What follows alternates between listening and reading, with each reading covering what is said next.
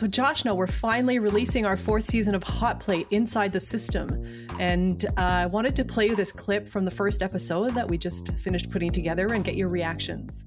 Uh, it's I I am very excited. This is like this uh, I think I, have told you previously in conversation that there so many moments during this pandemic I have felt like a boxer who's been in training and now is my time in the ring right? and now is my moment to be like this is what I have been talking about people.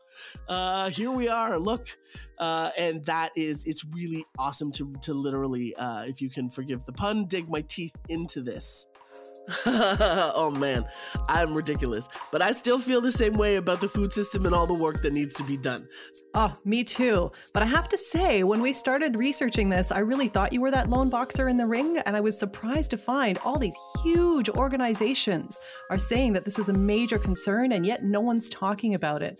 So I'm really glad that we are, and I'm really looking forward to this season. Stay tuned. New episode of Hot Plate is dropping on Monday.